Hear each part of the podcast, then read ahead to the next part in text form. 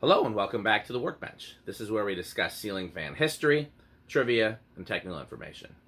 Today we're going to talk about hugger fans, aka close mount fans, close to ceiling, hug the ceiling. There are any number of different names. If you're not familiar, this is the type of ceiling fan first introduced for mobile homes, designed for low ceilings in general, that allows you to mount a ceiling fan directly to the ceiling with no downrod. They're very popular. They were widely copied. They were widely imported. They became generic pretty quickly.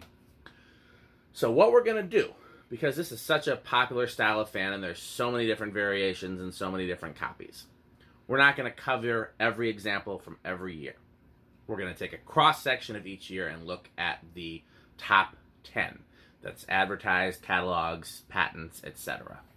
So we're going to look at the top 10 hugger fan styles from every year. If I list less than 10 from a year, it's because the top 10 was a lot of the same ones. And um, again, so when I'm going through this, if I say, okay, this was the first year for XYZ, and actually I saw one two years before, that's okay, but it didn't make the top 10 two years before. So let's get into it. The first hugger ceiling fan was made by Thomas Industries. It originally had a Fasco motor, then a GE motor. Uh, that was 1981. That was the only hugger ceiling fan available for sale in 1981. SMC patents their hugger mount in 1981, but they don't issue the fans for sale until later. 1982. Lots of the results for hugger fans are Thomas. Also, the Thomas copy, which has no vents and cane blades, shows up in 1982. Quoizel introduces their hugger fan in 1982, which also had a GE motor. Heritage introduces an Emperor hugger. American Industries introduces theirs, which has either a GE or K55 motor. The Moss Highline is introduced in 1982 and is the first mention of the SMC Royal Flush in 1982. 1983, the SMC U52 is advertised. The Union style hugger shows up. And if you're not familiar with the Union style, um, they were one of the companies that made it. It is a hugger fan with straight sides that basically looks like a regular motor housing but mounted to the ceiling.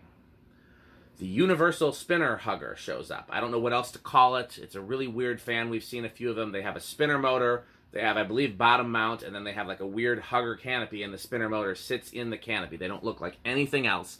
That was a ni- I think they're made by Tat. That was a 1983 thing. The Ritz style with the ribbed sideband shows up in 1983. Moss also used that style. The Ritz style with the small vents shows up in 1983, and what we call the big motor hugger. It's kind of the classic generic hugger style, but exaggerated, bigger. That shows up in 1983. 1983 is also the first year of Moss huggers at J.C. Penney.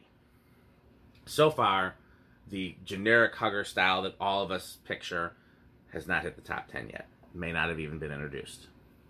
Okay, 1984 is when the Palm Aire style close mounts, also used by Moss and SMC, uh, become very popular. Big motor hunters are very popular in 1984. The Thomas copy is still around uh, from Central Hardware and other places. That's 1984. Glass housing huggers, other than Quoizel, show up in 1984. Tat did them.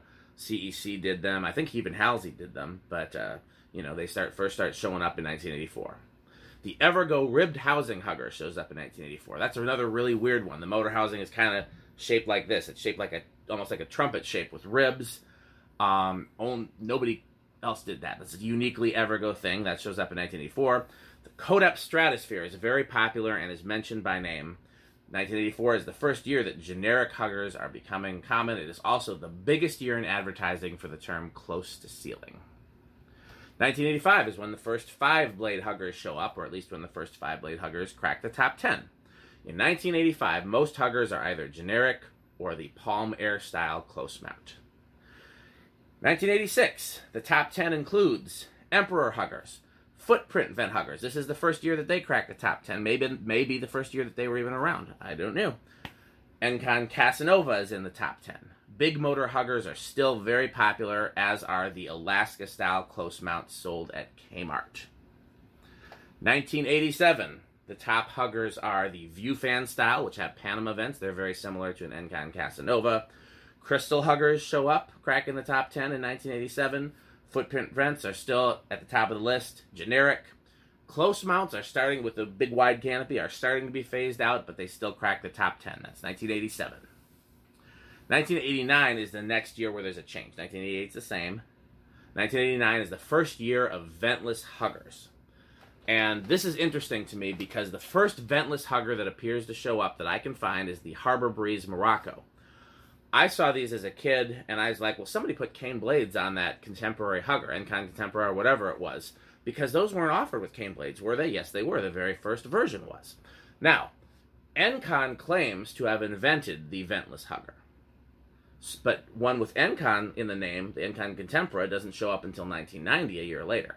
However, Encon was a supplier for Harbor Breeze. So, from that, we can assume that Encon supplied the Harbor Breeze Morocco, the Harbor Breeze ventless hugger with cane blades, in 1989, and then introduced their own by name, the Encon Contempora, in 1990. And then the last significant development in hugger fans is those six blade 30 inch things with the mushroom globe. To me that's like we okay, so we covered generic huggers we covered you know which then took over we covered ventless huggers which took over. Littletons are now a very big deal. Um, but then the last uh, development that kind of changed the nature of hugger fans were those 30 inch six blade things also an Encon first they were sold as the petite 30 by Encon the petite 30 by harbor breeze that was 1993 there. so we have covered the development of hugger fans since their invention in 1981 to I what I would consider their last major innovation in 1993. I hope you have learned something. I have learned some things I did not know before. If you enjoyed this video, if you learned something, please like, comment, and subscribe. If you want to learn more, not only can you get these on video form, you can get them in podcasting form anywhere podcasts are sold Apple Podcasts, Google Podcasts, everybody's podcasts. Request from the workbench, and you can learn about ceiling fans while you're exercising, while you're driving. Even you can set it to play while you're sleeping. You can have ceiling fan knowledge just enter your head by osmosis. And that is because we have a sponsor that allows us to do all of this great stuff, and that sponsor is Fanstick. Please buy Fanstick.